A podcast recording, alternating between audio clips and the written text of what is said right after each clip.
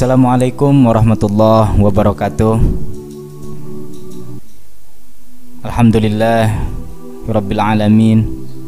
Wabihi ala umurid dunia waddin Wassalatu wassalamu ala sayyidina Muhammadin Sallallahu alaihi wasallam Wa ala alihi wa sahbihi ajma'in. Amma ba'du. Puji syukur kepada Zat yang Maha Rahman dan Rahim yang Maha Qadiyal Hajat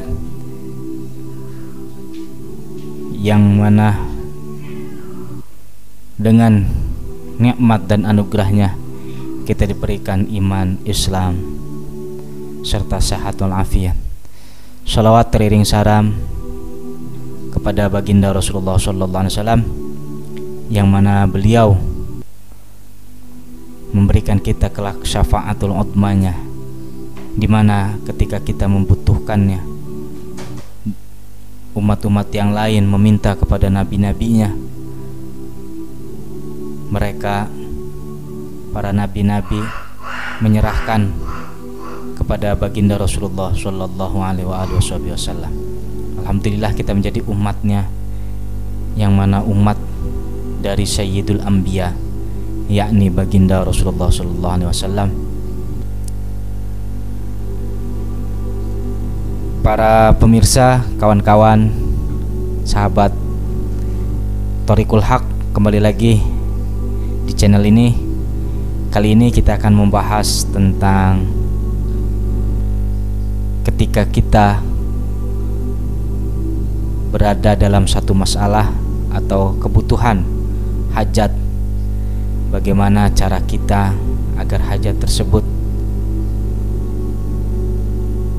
dimudahkan oleh Allah Subhanahu wa taala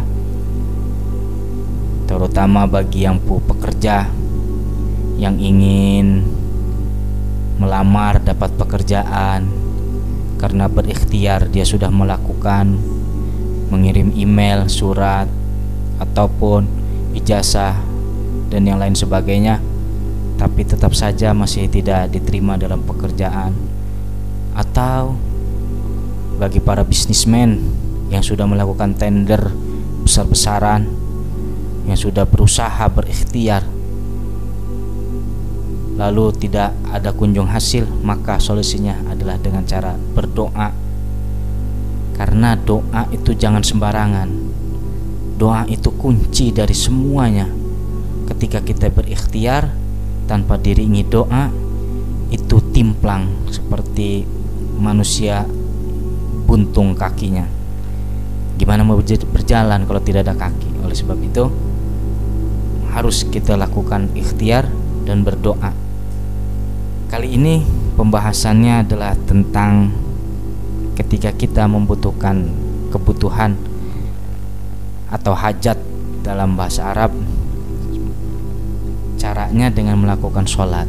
Karena sholat itu adalah Pokok ibadah Atau mukhul ibadah Yaitu sumsum -sum daripada ibadah.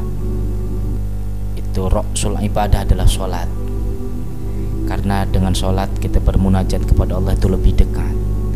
Karena hamba ketika sujud kepada Allah Maka hamba tersebut Menandakan bahwa hamba tersebut meyakini dalam dirinya betapa lemahnya diri ini hingga kepala pun tersungkur di hadapan Allah Subhanahu wa taala.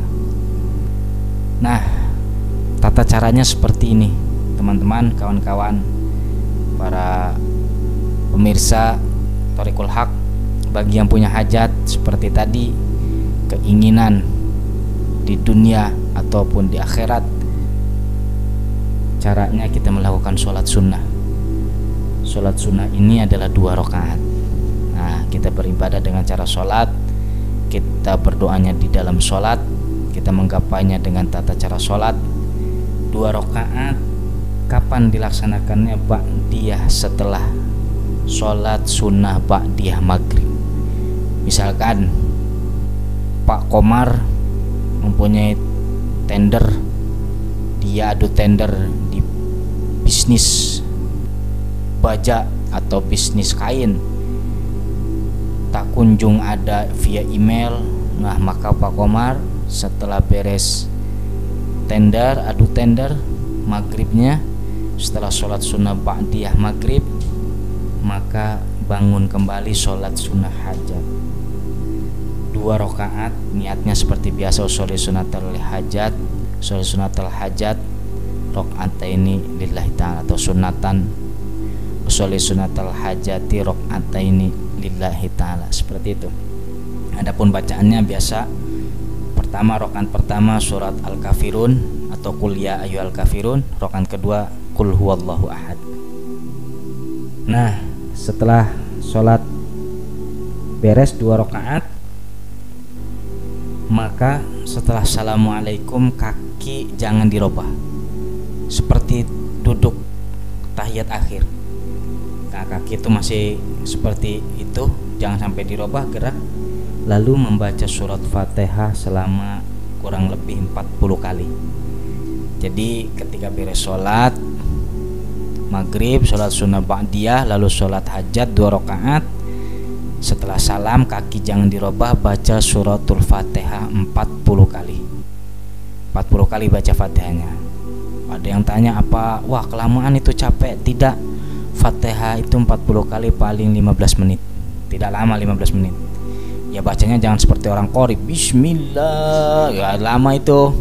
Kita bacanya jangan seperti itu. Kita bacanya ya dipercepat sedikit, tapi tajwidnya pas. Jangan seperti kori ya kalau seperti kori nanti yang ada sesemutan atau sesemutan germet-germet nah gitu germet gitu tuh nah bacanya 40 kali surat fatihah lalu doa menta nah ini doa hajat ini beda apa doanya? Bismillahirrahmanirrahim. Ilahi ilmuka kafin anis su'ali ikfini. Bihaqqil fatihati su'alan. Wa karamuka kafin anil maqal. Akrimni bihaqil fatihati maqalan. Wa hasil ma fi dhamiri. Nah itu dibaca tiga kali doa tersebut dibaca tiga kali ketika wa hasil ma fi dhamiri dalam hati apa yang kalian inginkan kalian butuhkan sebut dalam hati dan minta kepada Allah. Misalkan wa hasil ma fi dhamiri ya Allah Semoga tender tadi dihasilkan dan di ACC itu atau yang punya yang ingin melamar kerja ya Allah semoga lamaran kerja saya kepada PT Anu PT Anu diterima dan saya dipanggil kerja. Begitu caranya. Itu dilakukan ba'da maghrib setelah sholat ba'diyah sholat hajat dan baca fatihah 40 kali kaki jangan bergerak seperti atahiyat akhir lalu baca doa tersebut tiga kali ketika wahasil mafidomiri dalam hati sebutkan keinginan kalian. Insya Allah Allah gampangkan hasil maksud kalian insya Allah dengan izin Allah. Karena ada riwayatnya begini. Riwayat ini diceritakan dari Syekh Muhyiddin Ibnil Arabi Qaddasallahu sirrah. Beliau berkata Qala man kana lahu hajatun falyaqra'il Fatihah arba'ina marrah. Kata Syekh Ibrahim Muhyiddin Ibn Arabi, Syekh Muhyiddin bin Arab, beliau berkata bahwa siapa yang punya hajat maka baca surat Fatihah 40 kali setelah sholat maghrib